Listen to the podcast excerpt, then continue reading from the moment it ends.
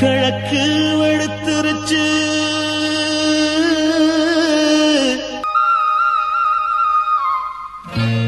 கீழான செவந்திருச்சு.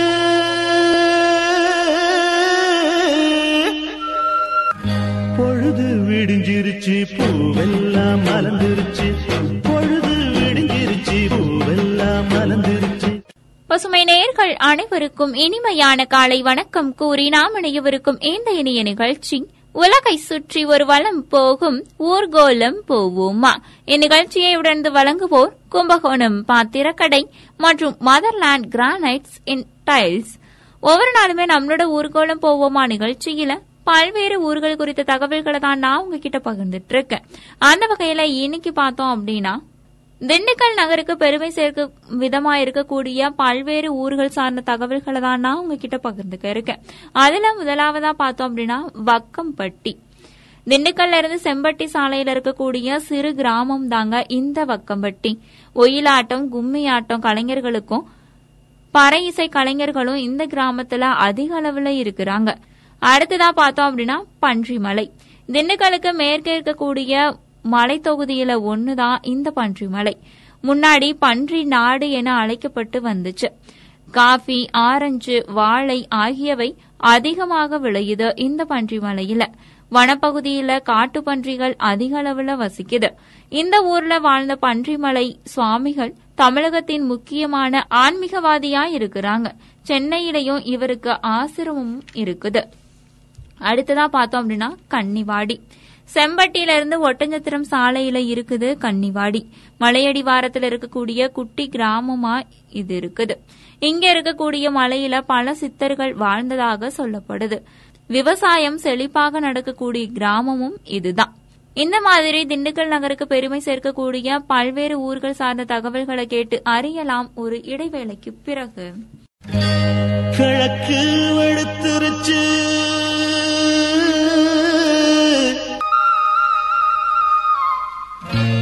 கீழான செவந்திருச்சு.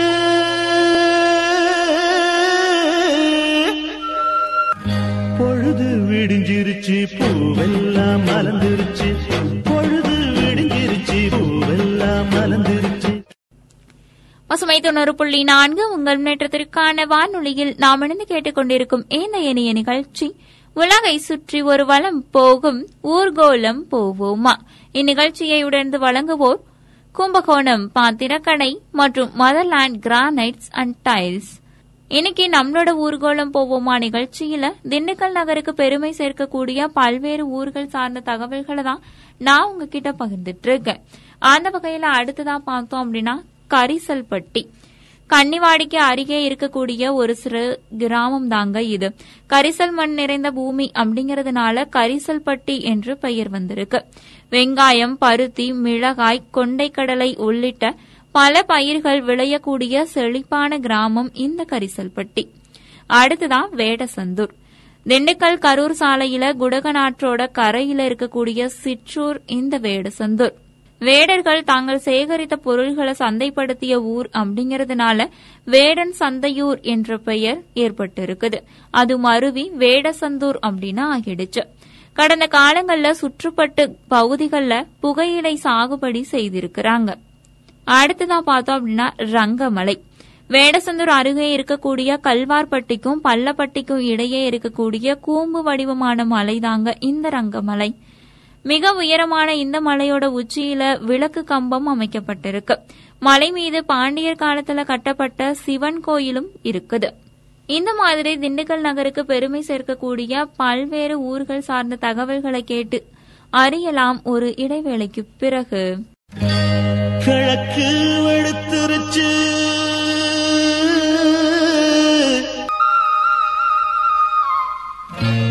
கீழான செவந்திருச்சு.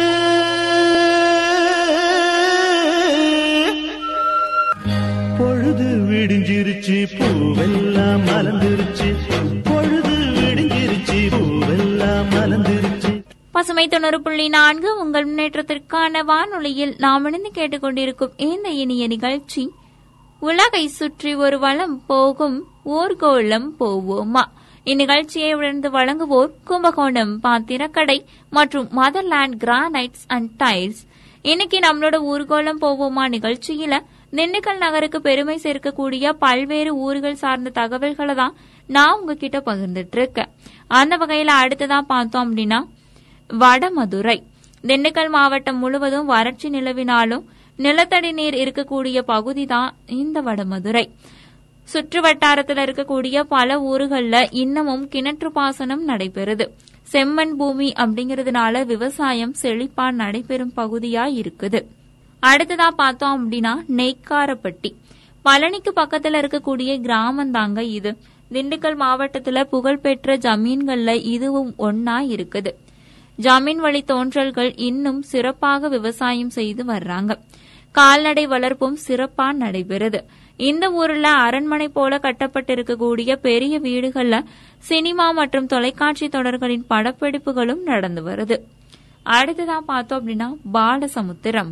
பழனிக்கு பக்கத்துல இருக்குது இந்த பாலசமுத்திரம் கிராமம். ஜமீன்கள் பண்ணையார்கள் வாழ்ந்த ஊர் இது. நெசவு தொழில இங்க இருக்கிறவங்களுக்கும் பார்த்தோம் அப்படின்னா பங்கு அதிக அளவு இருக்குது. ஹைதர் அலியால சேதப்படுத்தப்பட்ட கோட்டை ஒன்னும் இங்க இருக்குது.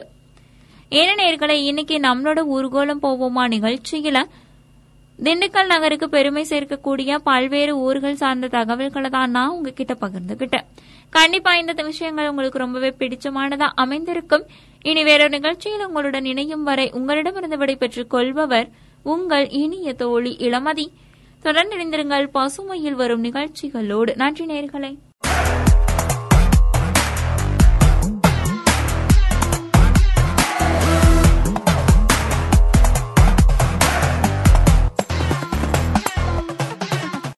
பசுமை நேயர்கள் அனைவருக்கும் இனிமையான காலை வணக்கம் கூறி நாம் இணையவிருக்கும் இந்த இணைய நிகழ்ச்சி நீடித்த வளர்ச்சிக்கான இலக்குகளில் தரமான கல்வியை நோக்கமாக கொண்ட நேயர்களின் பொதறிவு திறனை மேம்படுத்துவதற்கான தேன் சிந்தும் மலர்கள். இந்நிகழ்ச்சியை உடர்ந்து வழங்குவோர் வரதராஜ் காம்ப்ளெக்ஸ், ஸ்ரீ வாஸ்தவி தங்க மாளிகை, 1,00,000 சதுரடியில் tile showroom, Avudhar ceramics, Thangamayil jewellery மற்றும் டார்லிங் எலக்ட்ரானிக்ஸ். ஒவ்வொரு நாளுமே நம்மளோட தேன் சிந்து மலர்கள் நிகழ்ச்சியில நேயர்களோட பொதறிவு திறனை மேம்படுத்துவதற்காக பல்வேறு பொதறிவு கேள்விகளை தான் உங்களுடைய செவிகளுக்கு நான் பரிசா தந்துட்டு இருக்கேன். அந்த வகையில இன்றைய நிகழ்ச்சிக்கான முதலாவது பொதறிவு கேள்வி இதோ உங்களுக்காக. இந்தியாவின் முதலாவது பிரம்மாண்ட தோல் பூங்கா நிறுவப்படவுள்ள இடம் எது? இந்தியாவின் முதலாவது பிரம்மாண்ட தோல் பூங்கா நிறுவப்படவுள்ள இடம் எது? இந்த கேள்விக்கான சரியான பதில ஒரு இடைவேளைக்கு பிறகு கேட்டு தெரிஞ்சுக்கலாம். அதுவரை இணைந்திருங்கள் பசுமை 90.4 உங்கள் முன்னேற்றத்திற்கான வானொலியுடன்.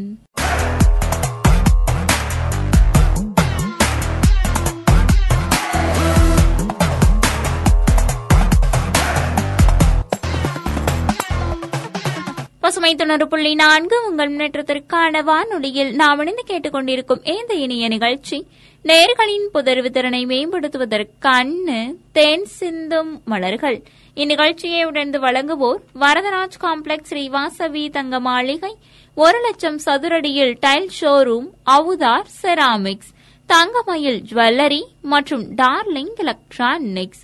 இதுக்கு முன்னாடி நான் என்ன கொஸ்டின் கேட்டு போயிருந்தேன் அப்படின்னா இந்தியாவின் முதலாவது பிரம்மாண்ட தோல் பூங்கா நிறுவப்படவுள்ள இடம் எது? இந்த கேள்விக்கான சரியான பதில் கான்பூர். உத்தரப்பிரதேச மாநில அரசானது இந்தியாவோட முதலாவது பிரம்மாண்ட தோல் பூங்காவை கான்பூர்ல நிறுவ இருக்குது. இந்த திட்டத்திற்கு மத்திய வணிகம் மற்றும் தொழில்துறை அமைச்சகம் தன்னுடைய ஒப்புதலை அளித்திருக்குது. கான்பூரோட ராமாய்பூர் சிற்றூர்ல 5,850 கோடி செலவுல 235 ஏக்கர் பரப்பளவுல இந்த பூங்கா அமைக்கப்பட இருக்குது. நேயர்களுக்கான அடுத்த கேள்வி. இந்தியாவின் முதலாவது லித்தியம் சுத்திகரிப்பு நிலையம் நிறுவப்படவுள்ள மாநிலம் எது? இந்தியாவின் முதலாவது லித்தியம் சுத்திகரிப்பு நிலையம் நிறுவப்படவுள்ள மாநிலம் எது? இந்த கேள்விக்கான சரியான பதில ஒரு இடைவேளைக்கு பிறகு கேட்டு தெரிஞ்சுக்கலாம். அதுவரை இணைந்திருங்கள் பசுமை 90.4 உங்கள் முன்னேற்றத்திற்கான வானொலியுடன்.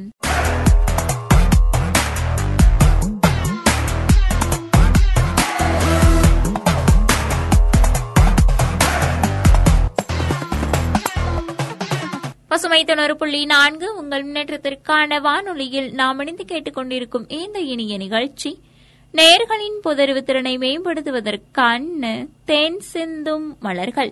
இந்நிகழ்ச்சியை உடர்ந்து வழங்குவோர் வரதராஜ் காம்ப்ளக்ஸ், ஸ்ரீ வாஸ்தவி தங்க மாளிகை, 1,00,000 சதுரடியில் tile showroom, Avudhar ceramics, Thangamayil jewellery மற்றும் டார்லிங் எலக்ட்ரானிக்ஸ். இதுக்கு முன்னாடி நான் என்ன கொஸ்டின் கேட்டு போயிருந்தேன் அப்படின்னா, இந்தியாவின் முதலாவது லித்தியம் சுத்திகரிப்பு நிலையம் நிறுவப்படவுள்ள மாநிலம் எது? இந்த கேள்விக்கான சரியான பதில் குஜராத். இந்தியாவோட முதலாவது லித்தியம் சுத்திகரிப்பு நிலையமானது குஜராத்தில் அமைக்கப்பட இருக்குது. இந்த நிலையம் மின்கல தரத்திலான பொருளை உற்பத்தி செய்ய லித்தியம் தாதுவை செயலாக்கும். இந்த நிலையத்தை அமைக்க 1000 கோடிக்கும் மேல் மணிகரன் பவர்லிட் முதலீடு செய்யும். 2030க்குள்ள மின்னாற்றல்ல இயங்கக்கூடிய வாகனங்களோட எண்ணிக்கை 30% உயர்த்த வேண்டும் என்ற லட்சிய இலக்க இந்தியா நிர்ணயித்திருக்குது. நேயர்களுக்கான அடுத்த கேள்வி, போட்டோவை அதன் இணை அதிகாரப்பூர்வ மொழியாக ஏற்றுக்கொண்ட மாநில அரசு எது? போட்டோவை அதன் இணை அதிகாரப்பூர்வ மொழியாக ஏற்றுக்கொண்ட மாநில அரசு எது? இந்த கேள்விக்கான சரியான பதில ஒரு இடைவெளிக்கு பிறகு கேட்டு தெரிஞ்சுக்கலாம். அதுவரை இணைந்திருங்கள் பசுமை 90.4 உங்கள் முன்னேற்றத்திற்கான வானொலியுடன்.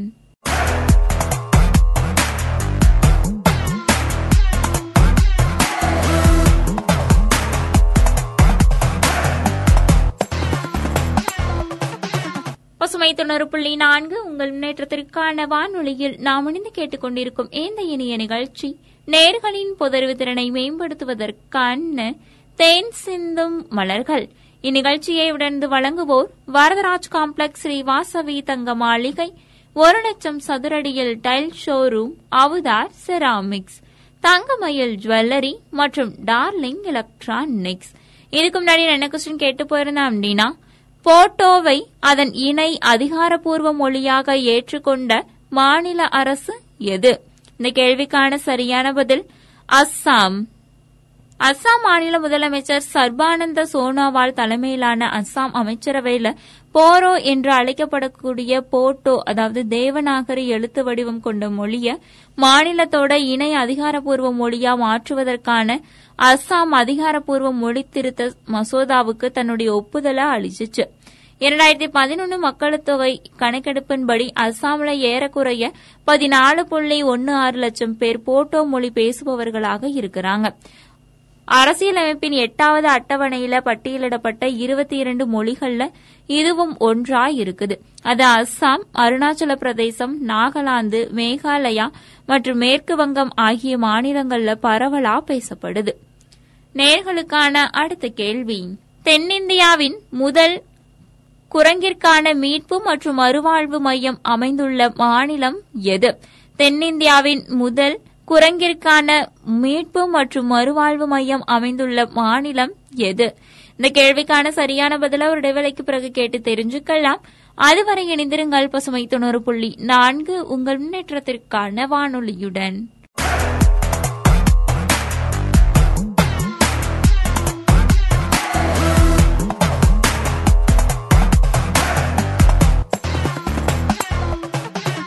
பசுமை 90.4 உங்கள் முன்னேற்றத்திற்கான வானொலியில் நாம் இணைந்து கேட்டுக்கொண்டிருக்கும் இந்த இனிய நிகழ்ச்சி நேயர்களின் பொதறிவு திறனை மேம்படுத்துவதற்கான தேன் சிந்தும் மலர்கள்.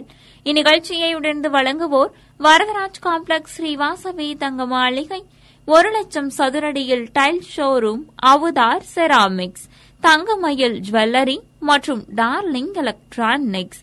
இதுக்கு முன்னாடி என்ன கொஸ்டின் கேட்டு போயிருந்தேன் அப்படின்னா, தென்னிந்தியாவின் முதல் குரங்கிற்கான மீட்பு மற்றும் மறுவாழ்வு மையம் அமைந்துள்ள மாநிலம் எது? இந்த கேள்விக்கான சரியான பதில் தெலுங்கானா. குரங்குகளுக்கான முதல் மீட்பு மற்றும் மறுவாழ்வு மையம் தெலுங்கானாவோட வடக்கு மாவட்டமான நிர்மல்ல அமைக்கப்பட இருக்குது. இந்த மையத்தை அமைப்பதற்காக 2.25 கோடியை அந்த மாநில வனத்துறை செலவிட்டிருக்குது. இந்தியாவோட முதல் மையம் ஹிமாச்சல பிரதேச மாநிலத்தில் அமைந்திருக்குது. நேயர்களுக்கான அடுத்த கேள்வி, அஞ்சல் துறையில் சிறப்பான சேவை ஆற்றியவர்களுக்கு வழங்கப்படும் விருதின் பெயர் என்ன? அஞ்சல் துறையில் சிறப்பான சேவை ஆற்றியவருக்கு வழங்கப்படக்கூடிய விருதின் பெயர் என்ன?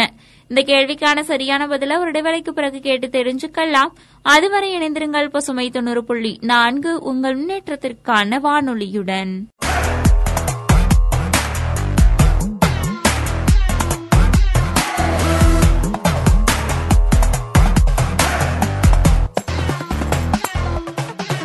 பசுமை 90.4 உங்கள் முன்னேற்றத்திற்கான வானொலியில் நாம் இணைந்து கேட்டுக்கொண்டிருக்கும் இந்த இனிய நிகழ்ச்சி நேயர்களின் பொதறிவு திறனை மேம்படுத்துவதற்கான தேன் சிந்தும் மலர்கள். இந்நிகழ்ச்சியை உடனே வழங்குவோர் வரதராஜ் காம்ப்ளெக்ஸ், ஸ்ரீ வாஸ்தவி தங்க மாளிகை, 1,00,000 சதுரடியில் tile showroom, Avudhar ceramics, Thangamayil jewellery மற்றும் டார்லிங் எலக்ட்ரானிக்ஸ். இதுக்கு முன்னாடி என்ன கொஸ்டின் கேட்டு போயிருந்தேன் அப்படின்னா, இந்தியாவில் அஞ்சல் துறையில் சிறப்பான சேவை ஆற்றியவர்களுக்காக வழங்கப்படும் விருதின் பெயர் என்ன? இந்த கேள்விக்கான சரியான பதில் மேக்தூத் விருது. ஒவ்வொரு ஆண்டுமே பார்த்தோம் அப்படின்னா அஞ்சல் துறையில சிறப்பான சேவை ஆற்றியவர்களுக்கு இந்த மேக்தூத் விருதுகளை தான் அஞ்சல் துறை பணியாளர்களுக்கு வழங்குறாங்க. இதுவரைக்கும் நான் கேட்ட கேள்விகள் எல்லாமே உங்களுக்கு ரொம்பவே பயனுள்ள வகையில அமைந்திருக்கும். இதுவரைக்கும் நான் என்னென்ன கேள்விகள் எல்லாத்தையுமே கேட்டேன் அப்படின்னு மீண்டும் ஒரு முறை சொல்றேன், கேட்டு தெரிஞ்சுக்கோங்க. நேயர்களுக்கான முதலாவது கேள்வியா, இந்தியாவின் முதலாவது பிரம்மாண்ட தோல் பூங்கா நிறுவப்படவுள்ள இடம் எது? இந்த கேள்விக்கான சரியான பதில் கான்பூர். நேயர்களுக்கான இரண்டாவது கேள்வியா, இந்தியாவின் முதலாவது லித்தியம் சுத்திகரிப்பு நிலையம் நிறுவப்படவுள்ள மாநிலம் எது? இந்த கேள்விக்கான சரியான பதில் குஜராத். நேயர்களுக்கான மூன்றாவது கேள்வியா, போர்ட்டோவை அதன் இணை அதிகாரப்பூர்வ மொழியாக ஏற்றுக்கொண்ட மாநில அரசு எது? இந்த கேள்விக்கான சரியான பதில் அஸ்ஸாம். நேயர்களுக்கான நான்காவது கேள்வியா, தென்னிந்தியாவின் முதல் குரங்கிற்கான மீட்பு மற்றும் மறுவாழ்வு மையம் அமைந்துள்ள மாநிலம் எது? இந்த கேள்விக்கான சரியான பதில் தெலுங்கானா.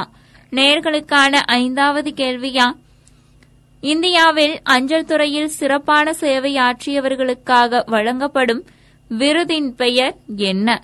மேக்தூத் விருதுகள். இதுவரைக்கும் நாம் இணைந்து கேட்டுக்கொண்டிருந்த இந்த இனிய நிகழ்ச்சி நேயர்களின் பொதறிவு திறனை மேம்படுத்துவதற்கான தேன் சிந்தும் மலர்கள். இந்த நிகழ்ச்சியை இதுவரைக்கும் உங்களுக்காக தொகுத்து வழங்கிக் கொண்டிருந்தவர் உங்களின் இனிய தோழி இளமதி. தொடர்ந்து நிந்திருங்கள் பசுமையில் வரும் நிகழ்ச்சிகளோடு. நன்றி நேயர்களே.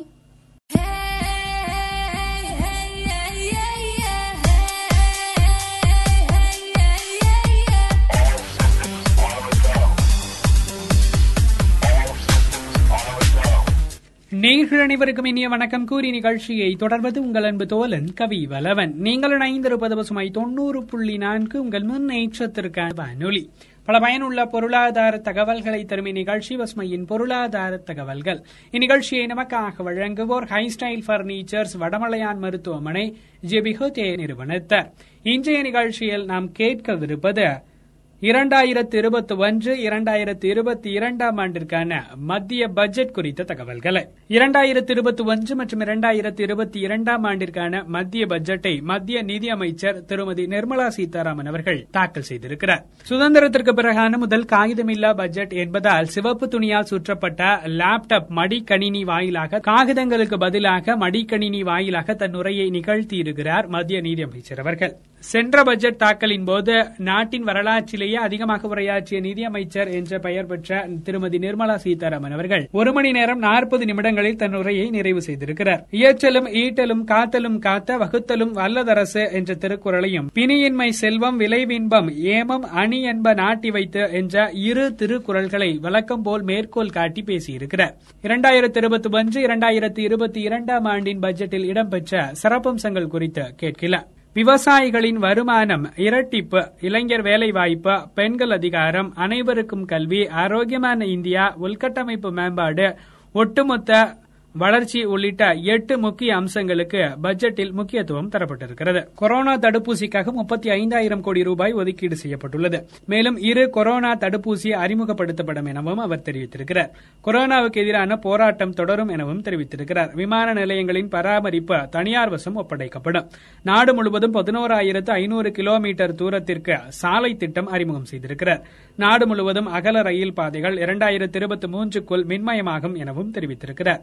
பேருந்து வசதிகளை மேம்படுத்த 18,000 கோடி ரூபாய் ஒதுக்கீடு, நகர்ப்புற குடிநீர் வசதி திட்டத்திற்கு 2.87 லட்சம் கோடி ரூபாய் ஒதுக்கீடு, அடுத்த 5 ஆண்டுகளில் 2.86 கோடி வீடுகளுக்கு குடிநீர் இணைப்பு வழங்க திட்டம், மேலும் 1 கோடி ஏழை குடும்பங்களுக்கு இலவச சமையல் எரிவாயு இணைப்பு வழங்க இலக்கு ஆகியவை குறித்தும் அவர் பேசியிருக்கிறார்.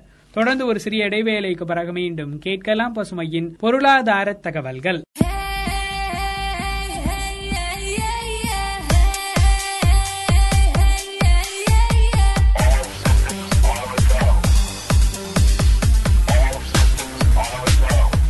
நீங்கள் இணைந்திருப்பது பசுமை 90.4 உங்கள் முன்னேற்றத்திற்கான வானொலி. பல பயனுள்ள பொருளாதார தகவல்களை தரும் இந்நிகழ்ச்சி பசுமையின் பொருளாதார தகவல்கள். இந்நிகழ்ச்சியை நமக்காக வழங்குவோர் ஹை ஸ்டைல் பர்னிச்சர்ஸ், வடமலையான் மருத்துவமனை, JB ஹோட்டல் நிறுவனத்தர்.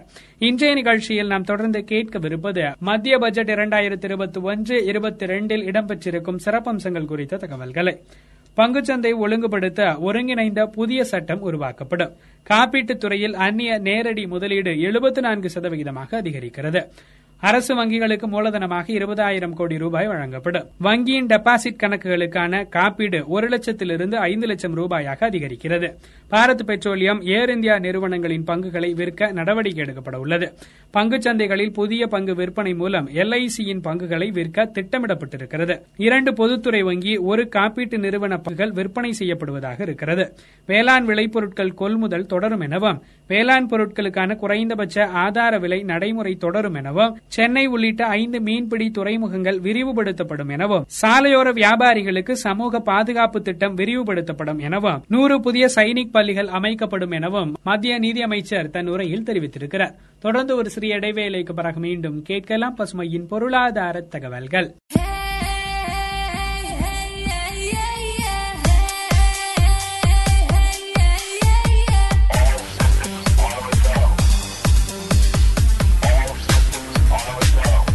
நீங்கள் இணைந்திருப்பது பசுமை 90.4 உங்கள் முன்னேற்றத்திற்கான வானொலி. பல பயனுள்ள பொருளாதார தகவல்களை தரும் இந்நிகழ்ச்சி பசுமையின் பொருளாதார தகவல்கள். இந்நிகழ்ச்சியை நமக்காக வழங்குவோர் ஹை ஸ்டைல் பர்னிச்சர்ஸ், வடமலையான் மருத்துவமனை, JB ஹோட்டல் நிறுவனத்தர். இன்றைய நிகழ்ச்சியில் நாம் தொடர்ந்து கேட்கவிருப்பது மத்திய பட்ஜெட் 2021-22 இடம்பெற்றிருக்கக்கூடிய சிறப்பம்சங்கள் குறித்த தகவல்களை. தேசிய மொழிகளை மொழிபெயர்க்க திட்டம், அரசின் அறிவிப்புகள், முக்கிய திட்டங்கள் அனைத்து மொழிகளிலும் மொழிபெயர்ப்பு செய்யப்படும். மின்னணு பண பரிவர்த்தனையை ஊக்குவிக்க 1,500 கோடி ரூபாய் சலுகை அளிக்கப்படுகிறது. சந்தைகளிலிருந்து 12 லட்சம் கோடி ரூபாய் கடன் பெற திட்டம், வேளாண் பொருட்களை சந்தைப்படுத்தும் ஈ நாம் திட்டத்தில் 1.68 கோடி விவசாயிகள் பதிவு செய்துள்ளனர். இதுவரை இல்லாத அளவாக 6.48 கோடி பேர் வருமான வரி தாக்கல் செய்துள்ளனர். முதியோருக்கு வருமான வரியில் சலுகை, 75 வயதானவர்கள் ஓய்வூதியம் வட்டியை மட்டும் நம்பியுள்ள மூத்த குடிமக்கள் வருமான வரி கணக்கு தாக்கல் செய்ய வேண்டாம், வீட்டுக்கடன் வட்டிக்கு வருமான வரி சலுகை மேலும் ஓராண்டிற்கு நீட்டிப்பு, வெளிநாடு வாழ் இந்தியர்களுக்கு சலுகை, இவர்கள் நாடு திரும்பும் போது இரட்டை வரி விதிப்புக்கு ஆளாவதை தவிர்க்க நடவடிக்கை, சுற்றுச்சூழலை பாதுகாக்க உறுதி செய்ய பழைய வாகனங்களை திரும்பப் பெறும் கொள்கை அறிமுகம், தங்கத்துக்கான இறக்குமதி வரி 12.5%-லிருந்து மீண்டும் 10% குறைப்பு, தனிநபர் வருமான வரி சலுகை அறிவிப்பு இடம்பெறவில்லை. இவ்வாறு மத்திய பட்ஜெட் தாக்கலாகியிருக்கிறது.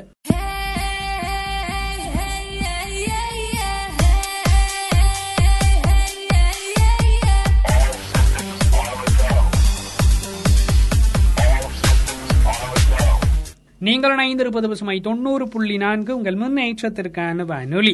பல பயனுள்ள பொருளாதார தகவல்களை தரும் இந்நிகழ்ச்சி பசுமையின் பொருளாதார தகவல்கள். இன்றைய நிகழ்ச்சியிடம் பெற்றக்கூடிய கருத்துக்கள் யாவும் நேயர்களுக்கு பயனுள்ளதாக அமைந்திருக்கும் என நம்புகிறோம். மற்றொரு நிகழ்ச்சியில் உங்களை சந்திக்கும் வரை உங்களிடமிருந்து விடைபெறுவது உங்கள் அன்பு தோழன் கவி வலவன். தொடர்ந்து இணைந்திருங்கள் பசுமை 90.4 உங்கள் முன்னேற்றத்திற்கான வானொலி. இந்நிகழ்ச்சியை தொடர்ந்து நேயர்கள் கேட்டு பயன்பெறவிருக்கும் நிகழ்ச்சி பசுமையின் சிறப்பு பார்வை.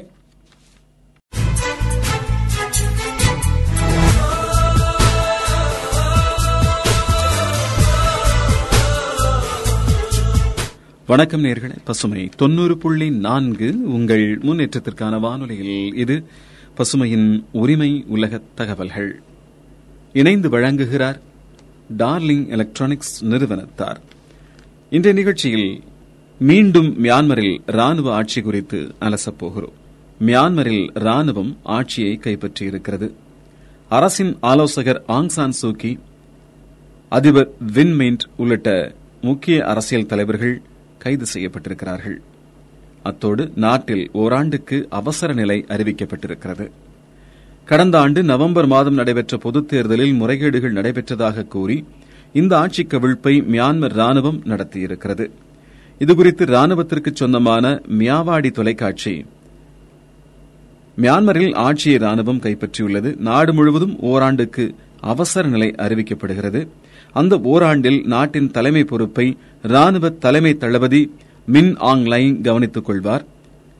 கடந்த ஆண்டு நவம்பர் மாதம் நடைபெற்ற பொதுத் தேர்தலில் ஆங் சான் சூக்கி தலைமையிலான ஆளும் கட்சி அபார வெற்றி பெற்றது. அந்த தேர்தலில் முறைகேடுகள் நடைபெற்றதாக ராணுவம் கூறியும் அது தொடர்பான நடவடிக்கைகளை எடுக்க அவரது அரசு தவறிவிட்டது. மேலும் கரோனா பரவலுக்கு இடையிலும் அந்த தேர்தல் நடைபெறுவதற்கு ஆங் சான் சூக்கி அரசு அனுமதி அளித்திருக்கிறது. எனவே அந்த தேர்தலில் பெற்ற வெற்றியின் அடிப்படையில் புதிய அரசு அமைவதை தடுத்து ஆட்சியை கைப்பற்ற வேண்டிய அவசியம் ராணுவத்திற்கு ஏற்பட்டுள்ளது என்று அந்த தொலைக்காட்சி தெரிவித்திருக்கிறது.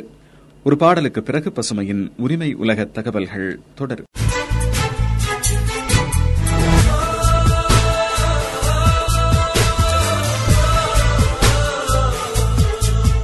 பசுமை 90.4 உங்கள் முன்னேற்றத்திற்கான வானொலியில் நீங்கள் கேட்டுக்கொண்டிருக்கும் இந்த நிகழ்ச்சி பசுமையின் உரிமை உலக தகவல்கள். இன்றைய நிகழ்ச்சியில் மியான்மரில் மீண்டும் ராணுவ ஆட்சி குறித்து அலசிக் கொண்டிருக்கிறோம். ஆங் சான் சூக்கி, மியான்மரின் அதிபர் மின்ட் மற்றும் ஆளும் தேசிய ஜனநாயக கட்சியின் முக்கிய தலைவர்களை ராணுவம் கைது செய்ததாக அந்த கட்சியின் செய்தி தொடர்பாளர் மியோன் யூன்ட் தெரிவித்துள்ளார். அதனைத் தொடர்ந்து நாடு முழுவதும் தகவல் தொடர்பு பாதிக்கப்பட்டது. அரசுக்கு சொந்தமான எம்ஆர் டிவி தொழில்நுட்ப பிரச்சினைகள் காரணமாக நிகழ்ச்சிகளை ஒளிபரப்ப முடியவில்லை என்று தெரிவித்தது. அதன் தொடர்ச்சியாக ஆட்சி கவிழ்ப்பு அறிவிப்பை ராணுவ தொலைக்காட்சி வெளியிட்டது. கடந்த 1962 ஆண்டில் மியான்மர் ஆட்சியை கைப்பற்றிய அந்நாட்டு ராணுவம் தொடர்ந்து பல ஆண்டுகளாக நேரடி ஆட்சி செலுத்தி வந்தது. இதன் காரணமாக அந்த நாடு சர்வதேச அரங்கில் தனிமைப்படுத்தப்பட்டது. ஜனநாயகம் கோரி போராட்டம் நடத்தி ராணுவத்தால் 15 ஆண்டுகள் வீட்டுச் சிறையில் அடைக்கப்பட்ட ஆங் சான் சூக்கிக்கு அமைதிக்கான நோபல் பரிசு 1991 வழங்கப்பட்டது. இந்நிலையில் நாட்டை ஜனநாயக பாதைக்கு இட்டுச் செல்வதற்கான முயற்சிகளை ராணுவம் 2011 ஆண்டு தொடங்கியது. அதன் விளைவாக 25 ஆண்டுகளுக்கு பிறகு முதல் முறையாக சுதந்திரமான நியாயமான தேர்தல் கடந்த 2015 ஆண்டு நடைபெற்றது. அந்த தேர்தலில் ஆங் சான் சூக்கி தலைமையிலான தேசிய ஜனநாயக கட்சி அமோக வெற்றி பெற்று ஆட்சி அமைத்தது. இரண்டாவது முறையாக கடந்த 2020 ஆண்டு தேர்தலிலும் அந்த கட்சி முன்பை விட அதிக இடங்களை கைப்பற்றியது. எனினும் இந்த தேர்தலில் முறைகேடுகள் நடைபெற்றதாக ராணுவத்துக்கு, அதாவது யூனியன் ஒற்றுமை மற்றும் மேம்பாட்டு கட்சி, ஆதாரம் எதுவும் இல்லாமல் குற்றம் சாட்டி வந்தது.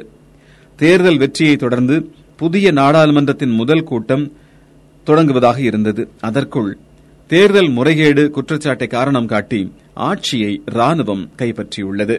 மேலும் ஒரு பாடலுக்கு பிறகு பசுமையின் உரிமை உலக தகவல்கள் தொடரும்.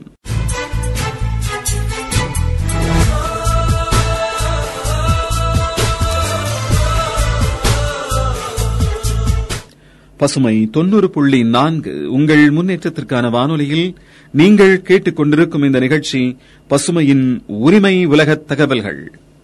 இணைந்து வழங்கிக் கொண்டிருக்கிறார்கள் டார்லிங் எலக்ட்ரானிக்ஸ் நிறுவனத்தார்.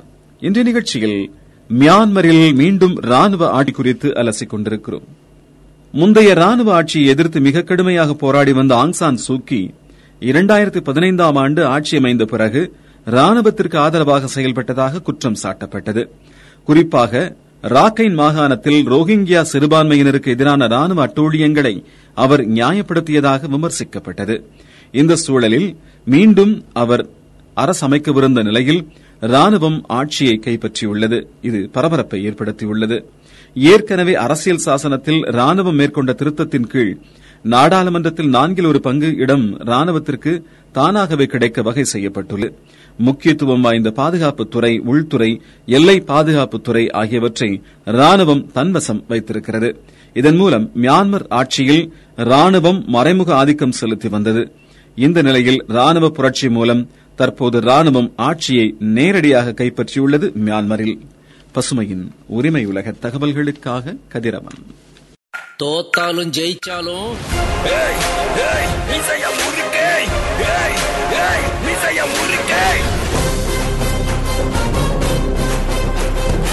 ஹாய் ஹலோ வணக்கம் அண்ட் வெல்கம். நம்ம கேட்டுட்டு இருக்கிறது பசுமை 90.4 உங்கள் முன்னேற்றத்திற்கான வானொலியில city printers, J P hotel மற்றும் தங்கமயில் ஜுவல்லரி வழங்கும் 2020 வித் மீ முரளி.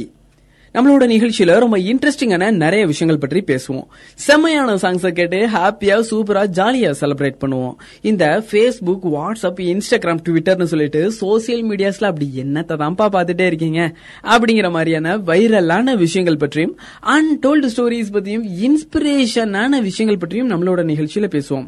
அதே மாதிரியே இன்னைக்கும் இந்த 7:30 to 8:30 செம்மையான சூப்பரான மஜாவான மாசான ஜாலியான நிறைய விஷயங்கள் பற்றி பேசலாம். வாங்க நிகழ்ச்சிக்குள்ள போலாம். இந்த ஃபர்ஸ்ட் செக்மெண்ட்ல நம்ம என்ன பார்க்க போறோம் அப்படின்னு பார்த்தோம்னா, ஃப்ரெண்ட்ஸ் எல்லாம் மோஸ்ட்லி வந்து நம்ம செம்மறி ஆடு மாதிரி இருக்கிறியே, இவ்வளோ ஆட்டு மூலக்காரனா இருப்பான் போல இருக்கே, ஒருவேளை ஆசிரியர்கள் திட்டும் போது கூட செம்மறி ஆட்டு கூட்டங்களா இருக்காதீங்க, ஆட்டு மந்தையோட மந்தையா நம்ம இந்த 10th பாஸ் பண்ணிட்டு அப்படியே 11th 12th போயிடணும்ப்பா அப்படின்னு சொல்லிட்டு ஆடை அதிகமா மடைத்தனத்திற்கு ஒரு உதாரணமா வந்து நம்மளுடைய சான்றோர்கள் முன்னோர்கள் பலவார பரம்பரையா வந்து ஆடை வந்து முன்னுதாரணமா சொல்லி காட்டுவாங்க. ஆடு போல இருக்காத, தனித்து செயல்படு, தனித்துவமாக செயல்படு அப்படின்லாம் சொல்லியிருப்பாங்க. இந்த ஆடுகளை ஏன் இப்படி சொல்றாங்க, ஆடுகள் ஏன் ஒரே மாதிரி ஒரு விஷயத்தையும் மறுபடியும் பண்ணிட்டே இருக்கு அப்படின்னு சொல்லி யோசிக்கிறதோட சேர்த்து, ஆடுகள் எல்லாம் ஒரே நேரத்துல கிட்டத்தட்ட ஒரு 500,000 ஆடுகள் ஒரே நேரத்துல சூசைட் பண்ணிக்கிட்ட கதையை கேள்விப்பட்டிருக்கீங்களா? என்னது, ஆடு சூசைட் பண்ணிக்கிச்சா அப்படின்னு சொல்லி நீங்க கேட்டீங்கன்னா, ஆமா மக்களே, 2005 துருக்கியில ஒரு மலையோடைய டெட் எண்டுன்னு சொல்லக்கூடிய ஒரு பகுதியில ஒரு 1500 ஆடுகள் வந்து சூசைடு பண்ணிக்கிச்சு. அது எப்படி சூசைட் பண்ணிக்கும் அப்படின்னு சொல்லி கேட்டீங்கன்னா, செம்மறி ஆடுகளுடைய குணம் என்ன அப்படின்னா, ஒரு ஆடு என்ன செய்யுதோ அதே மாதிரியே எல்லா ஆடுகளும் செய்யக்கூடியது வழக்கம். மலையினுடைய டெட் எண்டு வந்ததுக்கு அப்புறமேல ஒரு ஆடு தவறி கீழே விழுந்திருக்கு. இதை பார்த்து தொடர்ந்து அதன் பின்னால் வரிசையாக கிட்டத்தட்ட 1500 ஆடுகள் மலையின் உச்சியிலிருந்து கீழே குதிச்சிருக்கு. அதுல 500 ஆடுகள் இறந்து போய் 1000 ஆடுகள் வந்து ரொம்ப பலத்த காயப்பட்டு காப்பாத்தி இருக்கிறாங்க. இதுதான் உலக வரலாற்றிலேயே ஆடுகள் சூசைட் பண்ணிக்கிட்டதுல அதிகமான எண்ணிக்கை அப்படிங்கறத சொல்றாங்க. கேட்கறதுக்கே கொஞ்சம் பண்ணா இருந்தாலும் ஒரு முக்கியமான உலக வரலாற்று சாதனை படைத்த ஜெனரல் நாலேஜான ஒரு விஷயத்த நீங்க தெரிஞ்சுக்கிட்டீங்க அப்படிங்கிற ஒரு நம்பிக்கையோட சூப்பரான பாடல் வந்துட்டு இருக்கு. கேட்டுட்டு வந்துடலாம். இன்னும் இன்ட்ரெஸ்டிங்கான நிறைய விஷயங்கள் பற்றி பேசலாம். தோத்தாலும் ஜெயிச்சாலும்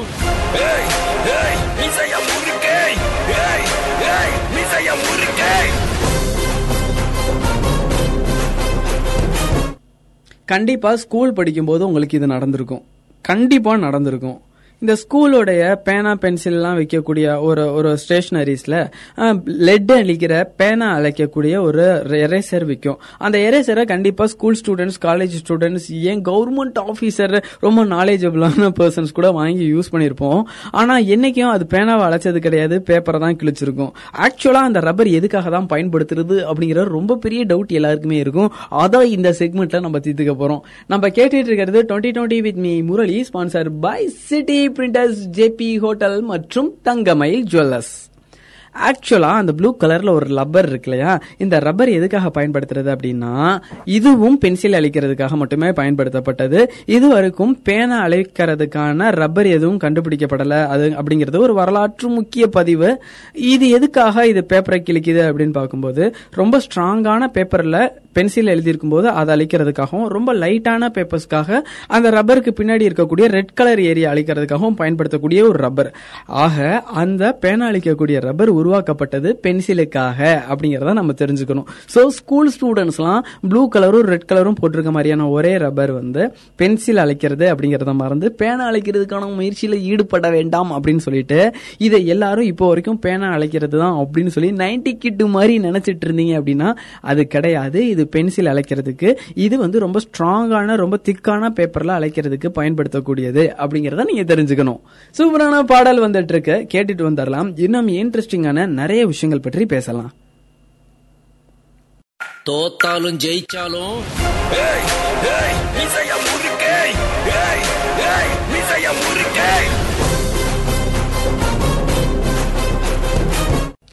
தும்மலு, இருமலு, விக்கலு, கொட்டாவி, நல்லது கெட்டது இதெல்லாம் இயற்கை தானா வருது. வந்துச்சுன்னா ஏன் வந்துச்சுன்னு சொல்ல முடியாது, போச்சுன்னா அச்சோ ஏன் போச்சுன்னு கேட்க முடியாதுன்னு தலைவர் சொல்ற மாதிரி கொலை பண்றத கூட ஒத்துப்பாங்க. ஆனா இந்த குண்டு போடுற விஷயத்த மட்டும் ஒத்துக்கவே மாட்டாங்க. ஏன்னா இது அவங்க தன்மான பிரச்சனை. நம்ம கேட்டுட்டு இருக்கிறது வீனஸ் எலக்ட்ரானிக்ஸ் வழங்கும் 2020 with me Murali, sponsor by city printers, J P hotel மற்றும் தங்கமயில் ஜுவல்லரி. ஆக்சுவலா கிளாஸ்ல ஸ்டாஃப் பாடம் நடத்திட்டு இருக்கும் போது சத்தமே இல்லாம தூரத்துல ஒருத்தர் கேஸ் ரிலீஸ் பண்ணதுக்கு அப்புறமேல அந்த கிளாஸே ஒரு ஐயோ தகுதாயப்பட்டு போயிடும் இல்லையா? அதே மாதிரியே கேஸ் ரிலீஸ் பண்ணா அரெஸ்ட் பண்ணிட்டு போயிருவாங்க. நீங்க இந்த ஊர்லயாவது கேள்விப்பட்டிருக்கீங்களா? கேஸ் ரிலீஸ் பண்றதே ஒரு ஃபன்னான ஒரு விஷயம். ஆனா அரெஸ்ட் பண்ணிட்டு போயிட்டாங்க அப்படின்னு சொல்லி அதை பத்தி பேசும்போது கிளாஸே சுத்தி இருக்கிறவங்க எல்லாரும் விழுந்து விழுந்து சிரிப்பாங்க. உண்மைதானே? ஆக்சுவலா இப்படி உண்மையிலேயே ஒரு இன்சிடென்ட் நடந்திருக்கு. எங்க அப்படின்னு பார்த்தோம்னா 2008 அமெரிக்கால ஸ்கூல் ஸ்டூடெண்ட்ஸ் எல்லாம் ஒரு கிளாஸ்ல உட்காந்து அமைதியா படிச்சுட்டு இருந்திருக்காங்க. கிளாஸ் ரொம்ப போரா போகும்போது அந்த கிளாஸ்ல இருக்க ஸ்டூடெண்ட் என்ன பண்ணிருக்கிறான் அப்படின்னா, தெரிஞ்சு பண்ணானோ தெரியாம பண்ணானோ தெரியல, கேஸ் ரிலீஸ் பண்ணிருக்கிறாரு.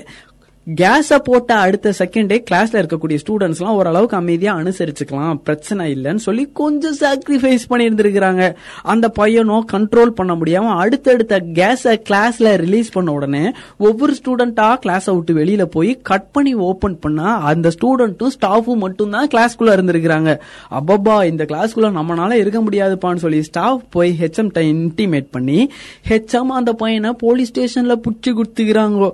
அங்கிருந்து குடுகுடுன்னு பேர ஓடி போய் என்னங்க இதெல்லாம் ஒரு கேஸா, கேஸ் போட்டா கேஸ் போடுவீங்களான்னு சொல்லி போய் ரைமிங்கா கேட்கும் போதுதான் சொல்லியிருக்காங்க, உங்க பையன் இன்டென்ஷனா கிளாஸ வந்து இது மாதிரி எரிட்டேட்டா கிரியேட் பண்ணிட்டு இருக்கிறான், இன்னைக்கு ஃபுல்லா எந்த ஸ்டூடெண்ட்டும் வந்து கிளாஸ்ல பாடம் கவனிக்க முடியாம எல்லாரும் கிளாஸை விட்டு வெளியில போயிட்டாங்க, இது ஒரு பெரிய தண்டனைக்குரிய ஒரு குற்றம், இனிமேல் உங்க பையனை கொஞ்சம் கண்ட்ரோலோட இருக்க சொல்லுங்க அப்படின்னு சொல்லி வார்ன் பண்ணி விட்டாங்களாம். கேட்கறதுக்கே கொஞ்சம் ஃபன்னா இருந்தாலும் இது மாதிரியான நிகழ்வுகள் கூட நம்மளுடைய உலோகத்துல ஏதோ மூலையில நடந்துட்டு இருக்கு அப்படிங்கறத நான் தெரிஞ்சுக்கணும். சூப்பரான பாடல் வந்துட்டு இருக்கு, கேட்டுட்டு வந்துடலாம். இன்னும் இன்ட்ரெஸ்டிங்கான ஜாலியான நிறைய விஷயங்கள் பற்றி பேசலாம். தோத்தாலும் ஜெயிச்சாலும்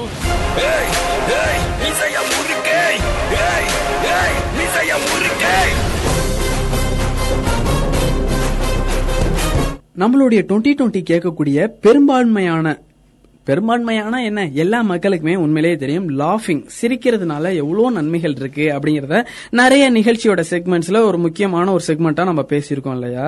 ரொம்ப சந்தோஷமா சிரிக்கிறனால அதிக நாட்கள் உயிர் வாழ முடியும் அப்படிங்கறத ஆராய்ச்சியாளர்கள் கண்டுபிடிச்சிருக்காங்க. நம்ம கேட்டுட்டு இருக்கிறது வீனஸ் எலக்ட்ரானிக்ஸ் வழங்கும் 2020 with me Murali, sponsor by city printers, J P hotel மற்றும் தங்கமயில் ஜுவல்லர்ஸ். ரொம்ப சிரிக்கிறனால அதிகமான நாட்கள் உயிர் வாழ முடியும், ரொம்ப சந்தோஷமா சிரிக்கிறனால அதிகமான நாட்கள் உயிர் வாழ முடியும் அப்படிங்கறத ரிசர்ச்சர்ஸ் கண்டுபிடிச்சிருக்காங்க. அதாவது நார்மலா இருக்கிறவங்களை விட சந்தோஷமா வாய் விட்டு சிரிக்கிறவங்க 48% வந்து அதிக நாட்கள் உயிர் வாழ்வாங்க அப்படிங்கறத கண்டுபிடிச்சிருக்காங்க. ரொம்ப ரொம்ப ஸ்பெஷலான ஒரு விஷயம் என்னன்னா, ஹார்ட் பேஷண்ட்ஸ் இருக்காங்க இல்லையா, இதயம் பலவீனமான ஆட்கள் வந்து அதிகமா சந்தோஷமா சிரிக்கும் போது 78% வந்து அவங்களுடைய உயிர் பாதுகாப்பாக இருக்கும் அப்படிங்கறத கண்டுபிடிச்சிருக்காங்க. இந்த இன்ஃபெக்ஷன் ப்ராப்ளம்ஸ் இருக்கு இல்லையா, அவங்க வந்து ரொம்ப வாய் விட்டு சத்தமா சிரிக்கும் போது 83% உயிர் வாழ்வாங்க, இன்ஃபெக்ஷன் ப்ராப்ளம் கொஞ்சம் கொஞ்சமா குறைஞ்சு போயிடும் அப்படிங்கறத கண்டுபிடிச்சிருக்காங்க. சோ முடிஞ்ச அளவுக்கு நம்மளை சுத்தி இருக்கவங்க கூட சேர்ந்து சந்தோஷமா ஹாப்பியா கலகலன்னு சிரிக்கிறதுக்கான ஒரு முயற்சியில ஈடுபடுவோம் அப்படின்னு சொல்லிட்டு சூப்பரான பாடல் வந்துட்டு இருக்க, கேட்டுட்டு வந்துடலாம். இன்னும் இன்ட்ரெஸ்டிங்கான ஜாலியான நிறைய விஷயங்கள் பற்றி பேசலாம். தோத்தாலும் ஜெயிச்சாலும்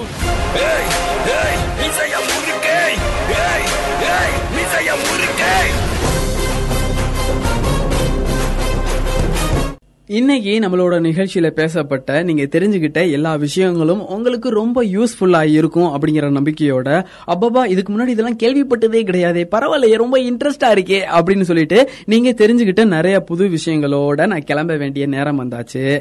இதே மாதிரியே நாளைக்கும் செம்மையா ஜாலியா சூப்பரா மஜாவா மாசம் நிறைய விஷயங்கள் பற்றி பேசலாம். அதுவரை உங்களிடமிருந்து விடை பெற்றுக் கொள்வது உங்கள் favourite RJ Murali. Stay tune, இது பசுமை 90.4 உங்கள் முன்னேற்றத்திற்கான வானொலி.